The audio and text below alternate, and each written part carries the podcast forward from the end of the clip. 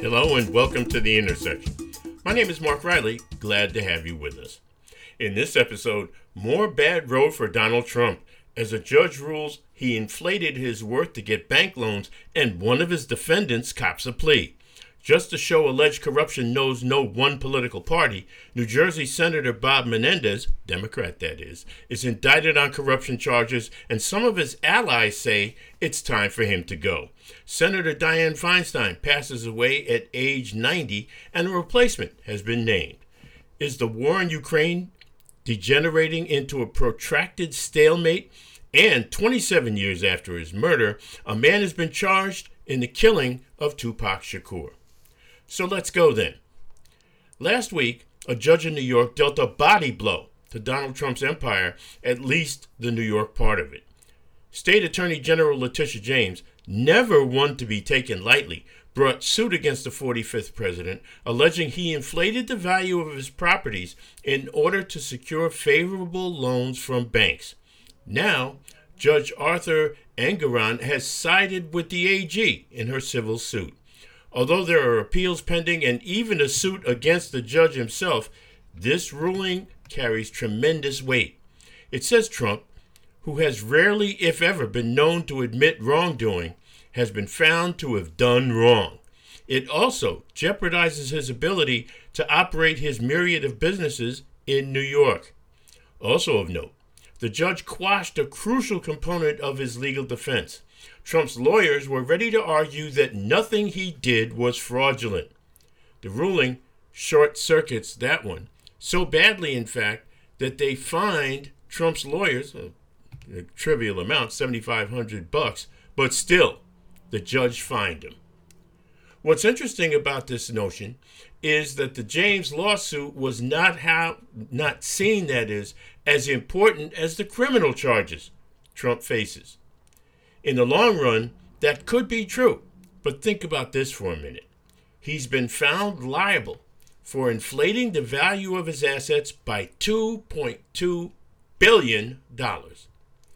If this ruling holds, all that's left is to determine at trial how much he'll be liable for. As we mentioned, Trump isn't out of options just yet. He can appeal the judge's ruling and delay the upcoming trial. He can also try to delay the proceedings until his suit against Judge Engoron is adjudicated. What's ironic is the question of whether a legal finding of fraud has any impact at all on his run for the presidency. Smart money would seem to indicate it won't have any effect at all. It could, best case scenario for Trump opponents, slow the fundraising juggernaut that seemed to attract more donations as the criminal indictments came in. Probably not, though. And the hits just keep on coming. One of Trump's co defendants in the Georgia racketeering case has decided to plead guilty to five misdemeanor charges. Scott Hall won't be doing jail time, however. His plea deal has him on probation for five years. He had faced a total of seven felonies, for his role in breaching voting machines in rural Coffee County, Georgia. He's expected to testify against other defendants, probably not Trump. However, it could put former Trump lawyer Sidney Powell in quite a bit of hot water. She's accused of similar crimes in the same county. While Hall probably won't be called to testify against Trump, his guilty, his guilty plea certainly does not help him it could lead to other guilty pleas. That could lead to people testifying against him. So let's see what we have here. Two black women, Fani Willis and Letitia James, are building cases against Donald Trump that will at least see him go to trial. Expect Trump, his lawyers, and minions to use dog whistles in an effort to discredit both of them. Actually, they've already done that, but those dog whistles will get a little louder now. But as someone much smarter than me once said, the walls are getting closer.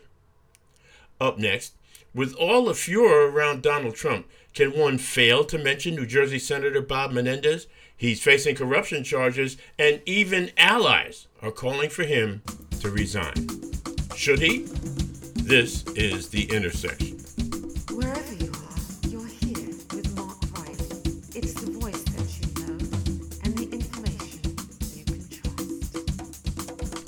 Welcome back to The Intersection. You may have noticed we have a new theme song. It's produced and performed by my good friend Tevin Thomas, who was here not that long ago, a couple of months ago, spent some time with us. It's called Drums and Percussion from his new album, Tell Me Your Story. What a creative musical mind is Tevin Thomas. New Jersey Senator Bob Menendez has had legal trouble before.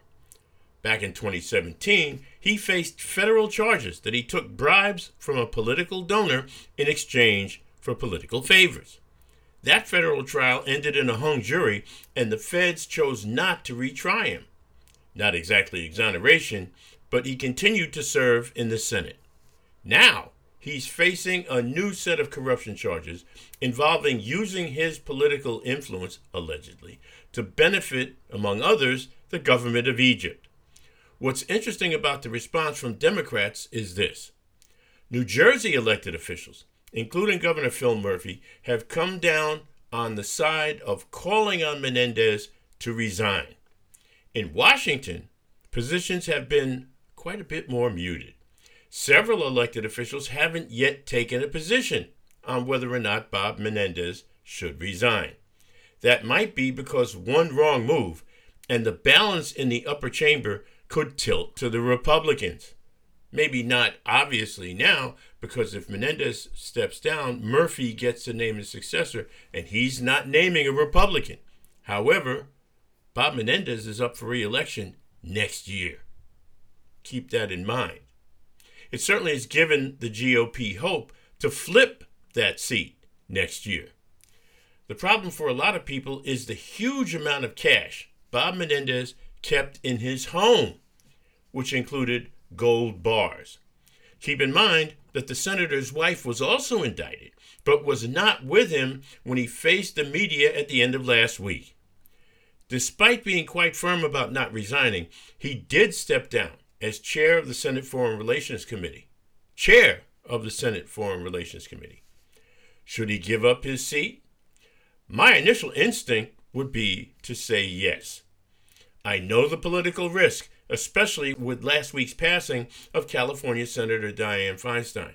Yet Governor Gavin Newsom in California was very quick to name a replacement. Why has the GOP and why would the GOP hold their fire on Bob Menendez should he decide, as he said at the end of last week, that he's not going anywhere? And the question then becomes why give the Republicans ammunition to cry what whataboutism when it comes to Trump? See, because that's the political world we now live in. Bob Menendez indicted. Now, Trump's been indicted four times. But the bottom line is Bob Menendez gets in, indicted, and suddenly the Republicans jump up and say, Well, you can't say anything about Trump. Look at your own guy. And see, part of the problem here is this. In addition to finding gold bars in Bob Menendez's New Jersey home, they found cash stuffed in all kinds of places in his home, including coat pockets, pant pockets, the whole nine yards. He had an explanation for it, which had to do with his upbringing in Cuba. I'm not absolutely certain people are going to buy all that. But the bottom line is, all that cash, I think it was like a half million dollars, it's a really, really bad look. I've seen people in power try to cling to it in many areas of political life, and it's not unique to America, as a matter of fact. I've seen people all over the globe. I'm not leaving. I'm not leaving till things get too hot, and then I'm leaving. Bob Menendez should not be the one who holds on in the face of the damage, the extreme damage that his indictment, in fact, causes. Up next, the war in, in Ukraine. That's right, Ukraine. Sorry about that. You remember the war in Ukraine? That stopgap funding bill to keep the government functioning does not include money for Ukraine's war effort. But the central question may be whether it's even possible for them to win. This is The Intersection. You're listening to Mark Riley.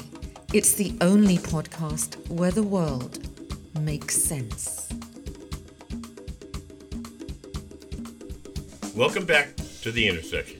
Thanks for sticking around. Who is winning the war between Russia and the Ukraine?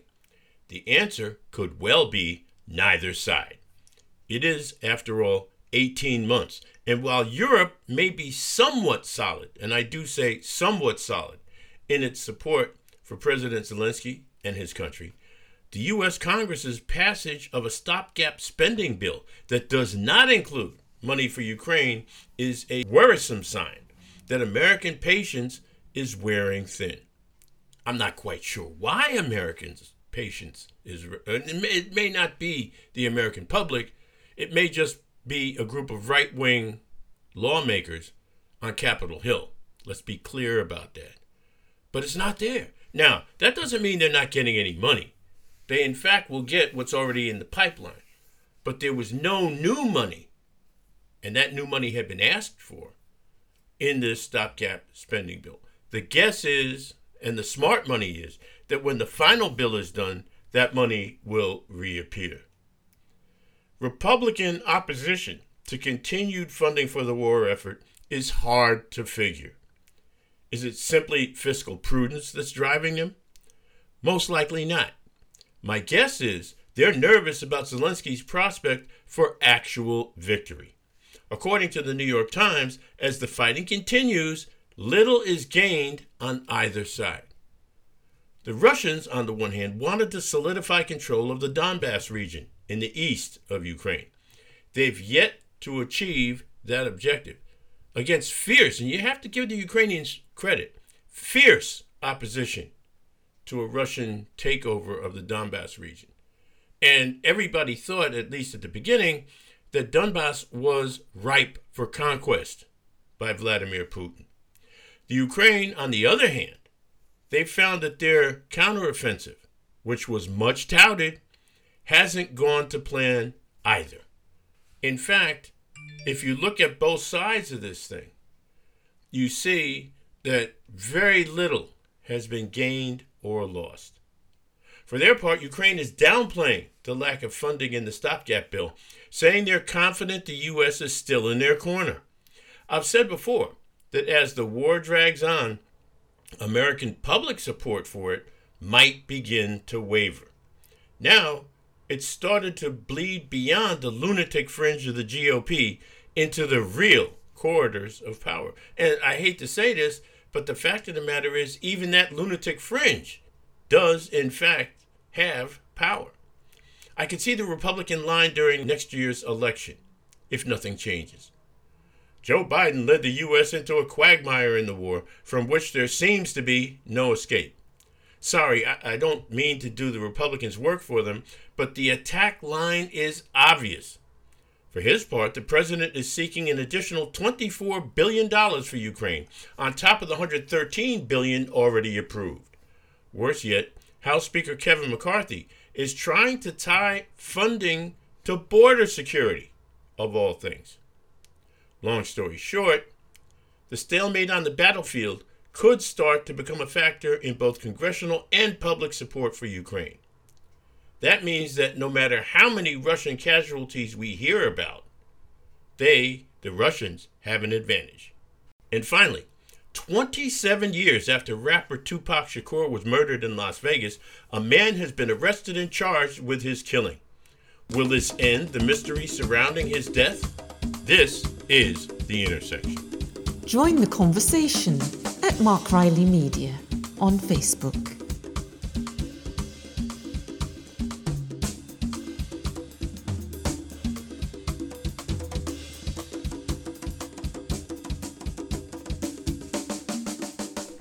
Welcome back to The Intersection. Tupac Shakur was a defining figure in 1990s hip hop.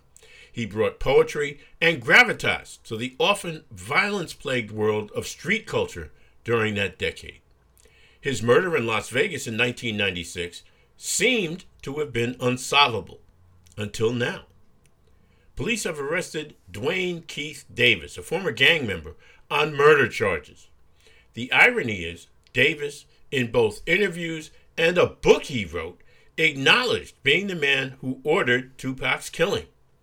Vegas police say they never got enough cooperation on either side to make an arrest before now. Funny, a confession from a participant in a murder is usually reason enough to warrant a serious look at an arrest. In this case, it's taken the better part of three decades. And a lot of this stuff, we ought to be clear, a lot of the stuff around Tupac's death has been swirling around and swirling around.